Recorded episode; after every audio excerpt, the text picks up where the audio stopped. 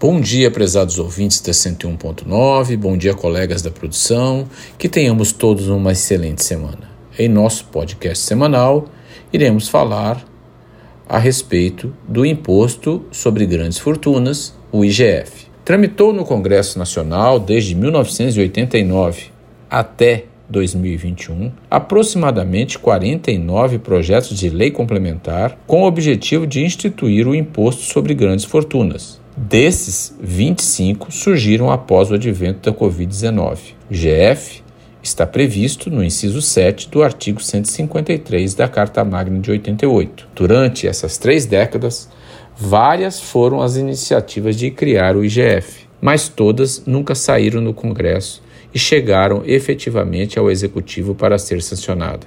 Recentemente, o deputado federal Paulo Guedes, do PT de Minas Gerais, apresentou uma proposta de IGF que tem um potencial de arrecadação de 40 bilhões ao ano, com incidência de alíquota de 2,5% cobrada do sujeito passivo que possuir um patrimônio líquido declarado superior a 50 milhões de reais. E também sobre o valor dos bens suntuários, tais como imóveis residenciais, declarados acima de 5 milhões de reais, veículos declarados acima de 500 mil reais, lanchas e barcos ou similares declarados acima de 1 milhão de reais, ou aeronaves declaradas acima de 5 milhões de reais. Ainda, segundo o PL, toda destinação fiscal do valor arrecadado com o IGF será vinculada à construção de unidades de ensino ou de saúde credenciadas pelas fazendas públicas estaduais.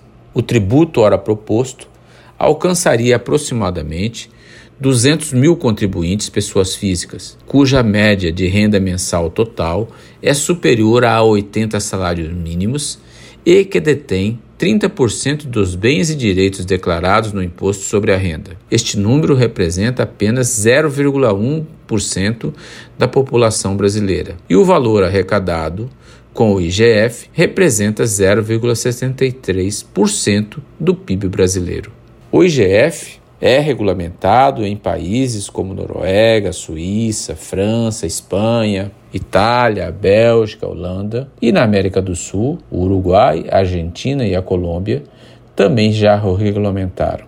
As alíquotas variam de 0,5 piso a 2,5 teto, sendo cobrado uma única vez sobre a renda e ou patrimônio líquido declarado. O objetivo do legislador pátrio é o de melhorar a distribuição de renda pela via tributária, buscando se consolidar a progressividade tributária, é dizer, quem ganha mais deve pagar mais tributos. A principal comparação de justeza dos que defendem o imposto é que um trabalhador da classe média que ganha 5 mil reais por mês, proporcionalmente acaba pagando o mesmo imposto que um milionário. A discussão Porém, não é tão simples assim. Em primeiro lugar, a Constituição Federal veda, salvo específicas exceções, a vinculação da receita de imposto a qualquer atividade específica. Assim, no caso do IGF, é impossível atrelar sua receita a qualquer atividade,